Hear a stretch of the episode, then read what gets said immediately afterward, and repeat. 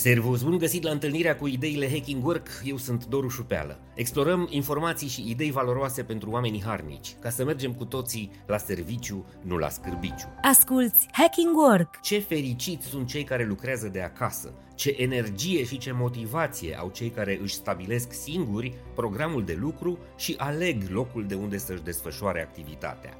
Așa gândeam cu toții până nu de mult și așa încă gândesc foarte mulți dintre cei care asociază automat gradul mare de flexibilitate cu motivația și mai ales cu performanța.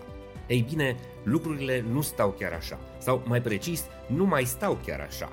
Se întâmplă ceva negativ cu cei care muncesc în regim remote și chiar hibrid, iar trendul este îngrijorător și a devenit un semnal de alarmă pentru managerii din întreaga lume. Hai să înțelegem astăzi ce putem face pentru a reechilibra situația. Ideile Hacking Work Tot mai multe studii făcute în piața muncii de organizații prestigioase trag semnale de alarmă credibile legate de nivelul de motivație și performanță atins de angajații care muncesc de la distanță.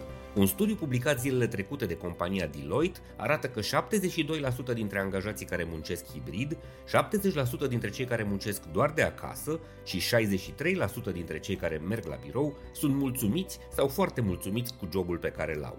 În același timp, nivelul de stres resimțit de cei care lucrează de la distanță permanent sau câteva zile pe săptămână este unul foarte înalt.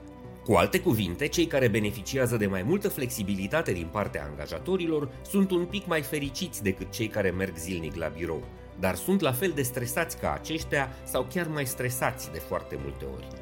Asta demonstrează că munca hibridă sau 100% remote este cu siguranță mai atrăgătoare, dar nu este o soluție ideală în orice mediu și pentru toată lumea.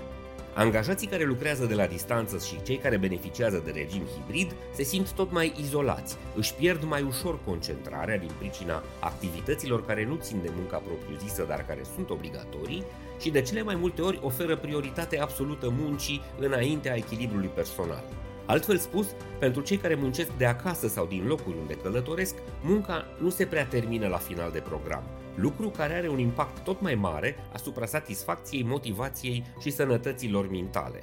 În același timp, calitatea relațiilor pe care angajații de la distanță le au cu firmele pentru care lucrează și cu echipele din care fac parte este în tot mai mare suferință. Un sondaj făcut recent de compania Gallup arată că angajații care lucrează de la distanță sunt din ce în ce mai puțin conectați la misiunea și scopul companiilor lor. Cu toate că nivelul de implicare este mai ridicat în rândul celor care lucrează de la distanță, în comparație cu angajații din birou, doar 28% dintre cei care muncesc de acasă se mai simt conectați cu ideile și sensul profund al organizației lor iar acest procent reprezintă un minim istoric și o sursă uriașă de stres și alertă pentru manageri. Calitatea, cantitatea și intensitatea comunicării din interiorul echipelor distribuite sunt tot mai slabe. Este tot mai greu să poți ține uniți, motivați, sincronizați ideatic și energizați emoțional oamenii care, deși bine intenționați și foarte bine calificați, nu se întâlnesc fizic și nu se cunosc profund prin interacțiuni directe și informale. E ca și cum ai încerca să câștigi campionatul cu o echipă formată din 11 fotbaliști de cea mai înaltă calitate individuală, dar care nu se antrenează împreună niciodată. Stângăciile, nesincronizările și ulterior insatisfacția și reproșurile vor apărea natural, fiindcă performanța de grup apare nu doar prin exercițiu fizic intens și tehnică individuală, ci și prin coeziunea umană profundă, care ia naștere și capătă forme puternice, mai ales în interacțiunile informale, în momentele de relaxare împreună, în felul în care se încurajează atunci când le este greu și în poveștile pe care oamenii și le spun când beau o cafea și în gesturile și cuvintele pe care și le adresează în cele mai banale circumstanțe. Nu este suficient ca oamenii să fie prezenți în același spațiu. Este extrem de important cum se conectează ei, cum comunică, cum relaționează atunci când se întâlnesc.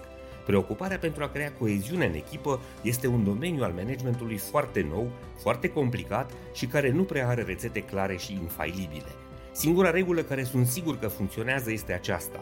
Hai să muncim împreună la o relație cât mai puternică și cât mai bună. This is Hacking Work. Sper că și astăzi ți-am fost de folos cu ideile Hacking Work. Eu sunt Doru Șupeală și îți mulțumesc că ne asculți și ne susții. Descoperă online newsletterul, podcastul și produsele multimedia Hacking Work. Să ne reîntâlnim sănătoși, voioși și mintoși și să mergem cu toții la serviciu, nu la scârbiciu. Servus!